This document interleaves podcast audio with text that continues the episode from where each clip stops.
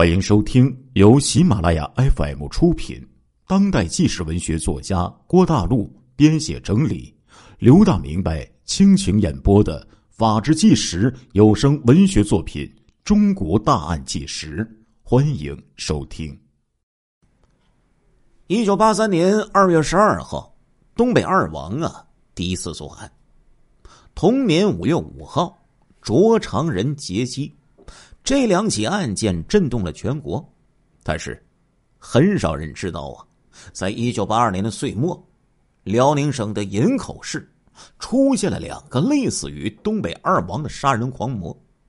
直到一九八三年年末呀，两名凶犯才被击毙。由于两人罪大恶极，因此在公安内部被称为“小二王”。接下来，欢迎收听由刘大明北为您讲述的《中国大案纪实之东北辽宁营口小二王凶杀案》。一九八二年十二月八号，辽宁省营口，营口县公安局交警队长胡茂昌刚刚结束了一天的工作，步行下班回家，在路过一个小胡同的时候啊，突然身前身后走过来两个人。胡茂昌没有注意，但是没想到的是，两个人在路过胡茂昌身边时突然扑了过来。其中一个人用一根大铁棍将胡茂昌打昏在地，另一个人立刻上前抢走了胡随身携带的五四式手枪和子弹若干发。警察被袭击，枪被抢劫。那绝对是大案呐！营口县公安局立刻就开始展开了侦破工作。但是三个月时间过去了，这个案子呀始终没有突破口。一九八三年二月十二号，辽宁省省会沈阳市发生了特大杀人案。东北二王王宗芳、王宗伟兄弟在打死四人、打伤一人之后。开始流窜全国，疯狂作案。为此，辽宁省公安厅要求省内的各部门要密切注意公共场所是否有可疑的人员，特别是胡茂昌的枪支被抢走之后，一直还没有被打响呢，这始终就是个隐患呢。然而，就在这个时候，之前的袭警抢枪的凶犯也蠢蠢欲动了。一九八三年三月二十六号，汽车运输专业户张发奎驾驶着他的解放大汽车由北向南，在途经辽宁省盖县时，发现迎面路边有两个男子呀在招手拦车。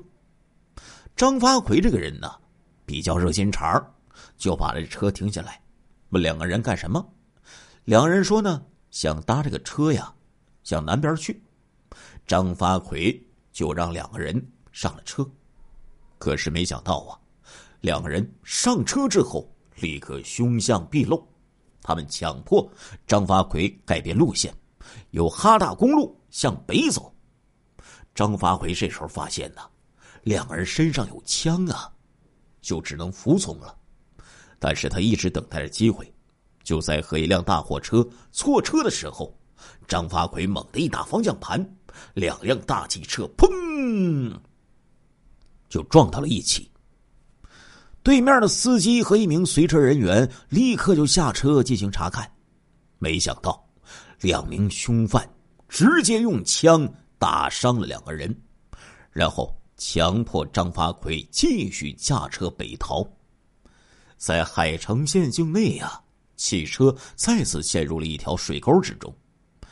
这一次。两名凶犯干脆杀死了张发奎，抢劫了张发奎身上的钱款，然后弃车逃跑。被凶犯打伤的司机和随车人员报警之后，干警赶到现场，循着张发奎车辆的行车轨迹开始进行追踪，但是只找到了张发奎的尸体和解放大汽车，凶犯早就已经不见了踪影了。经过检验呢，两名凶犯使用的枪支正是胡茂昌被抢走的枪支。至此，营口县和盖县的两起案件并案侦查，辽宁省公安厅派人画了模拟画像，要求两县的警察全力缉捕罪犯。然而，两名罪犯就仿佛是人间蒸发了一般，足有两个月消失不见。直到一九八三年五月二十五号，一九八三年五月二十五号，海城县城，海城汽车站站前广场边上，海城县保险公司的一台北京二幺二的吉普车停在那里，司机赵德成在座位上悠闲的坐着等人。就在这个时候，两边的车门突然同时被人拉开了。两个男子将他堵在了车中，其中一个男子用枪逼住了他，让他马上到副驾驶的位置上去。可是赵德成啊，性格强悍，拼命反抗。劫车的凶犯见到不能制服他，干脆就扣动了扳机，将赵德成杀死之后，他和同伙发现呢，周围群众已经听到声音，聚拢上来了，他俩呀。立刻开车逃跑，吉普车开出了城，两个人仍然惊魂未定，居然将车开进了一处泥坑之中，只好弃车潜逃了。海城县公安局闻讯之后，立即就组织进行追查，但是杨着两个人离开了足迹，追了一段时间，还是追丢了。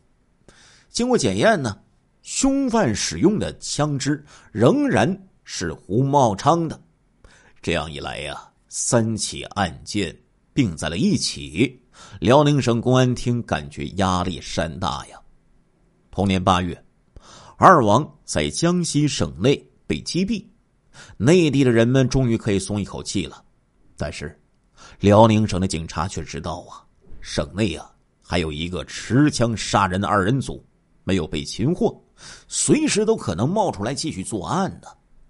十月十号，两名凶犯再次出现，他们在盖县杀害了个体拉脚户王振江，抢劫了王振江的两轮摩托车，向北而去。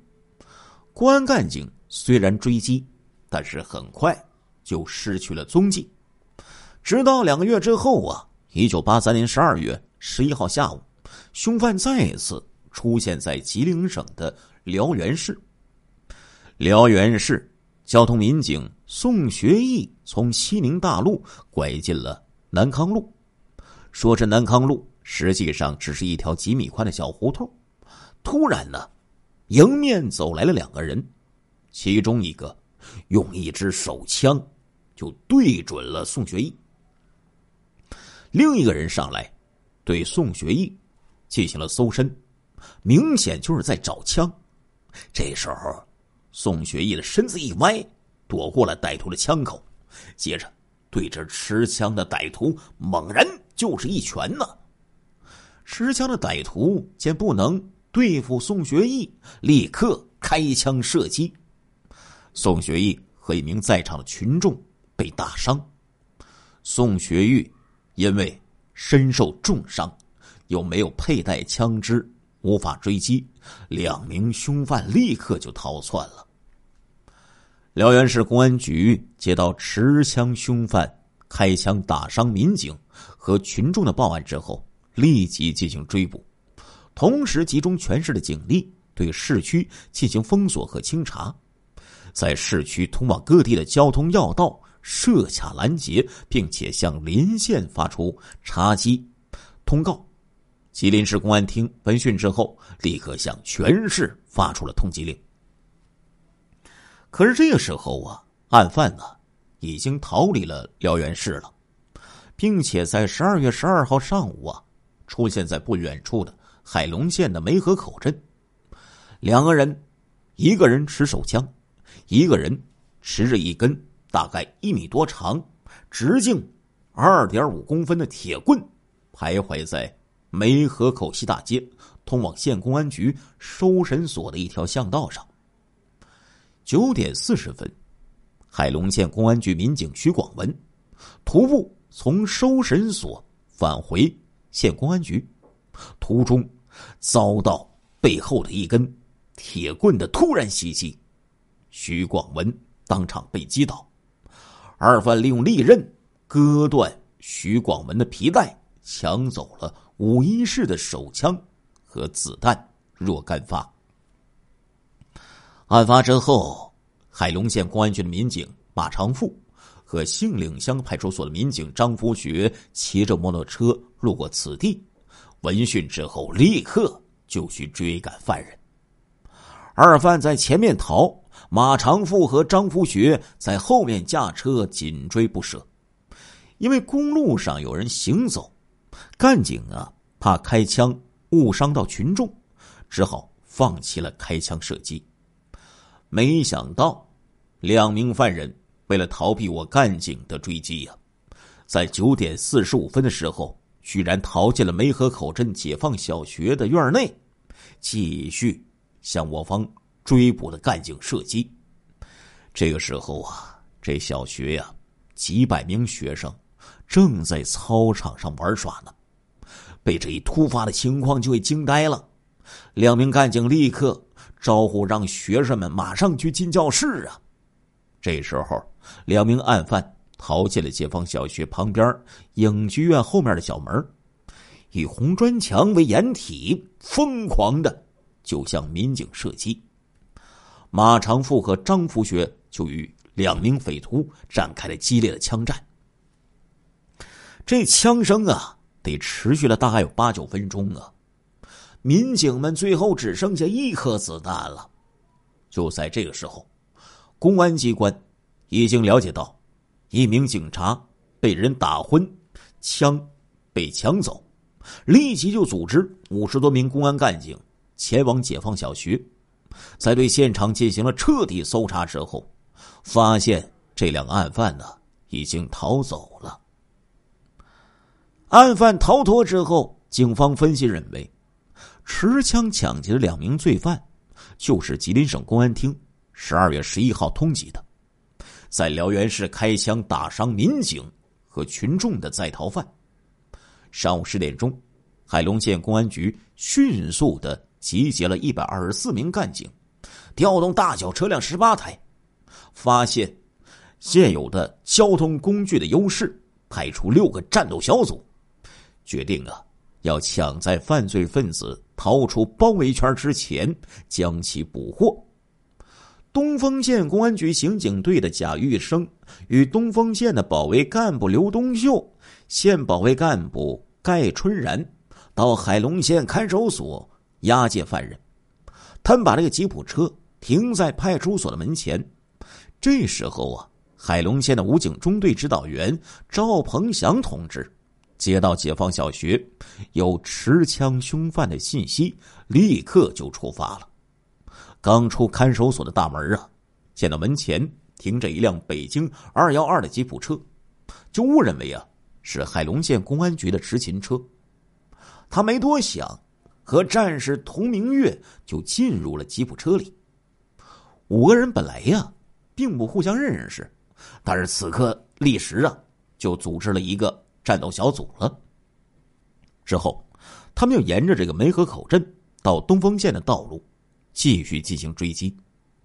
途中啊，遇上了五道岗乡中心村十二队的二十二岁的女青年王文英，几个人就向这个王文英啊询问是否见到有可疑人士。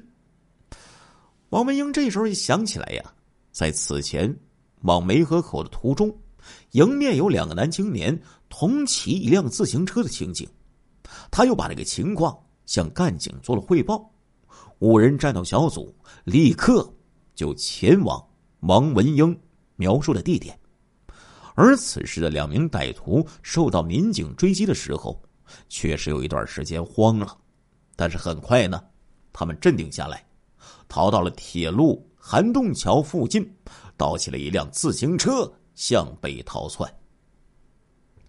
十点二十分，五个人的吉普车在快接近东丰县五道岗乡蚂蚁村的时候，发现离这个村子不远处啊，有两个人同骑了一台自行车，其中一个家伙拼命的弯着腰在蹬车呢，坐在车后的那个不住的回头张望。五个人立刻呀上前堵截盘查。两个人见状，慌忙就丢下自行车逃入了村中。村中的房舍和柴草堆连成一片，非常的杂乱。这个环境啊，便于隐蔽，却不便于及时发现凶犯。因此，警官赵鹏翔和童明月、贾玉生和刘东秀分成两组，从两个方面包围了过去。正在干警进行隐蔽搜查的时候，突然之间，只听“砰砰”两声，凶犯率先就开了枪啊！干警立刻就进行还击。赵鹏翔为了保护战友，右手被歹徒击中。就在这时候，童明月手持五六式冲锋枪打中了歹徒的腿部。两个歹徒啊，见到大事不妙，窜上公路。妄图抢夺干警的二幺二吉普车逃窜，一个歹徒钻进了吉普车的驾驶室，一个歹徒在前面摇车，可是怎么也发动不了。原来呀，在离开吉普车之前，民警盖春然已经将这个车的电路给切断了。就在这个时候，几名干警冲了过来，大家一起开枪射击，就将两名歹徒现场。给击毙了。经过现场辨认，这两名歹徒分别是张立环和于学海，两个人均是辽宁省营口县大石桥乡岳州村的农民。一九七九年因结伙盗汽车，分别被判处三年徒刑和两年徒刑。然而，两个人出狱之后啊，变本加厉，做下了这一系列的。袭警、抢枪、杀人、抢车的特大案件。两个人所做的案件呢，第一起啊是在东北二王之前，其他这个案件呢，则是在二王在沈阳行凶之后。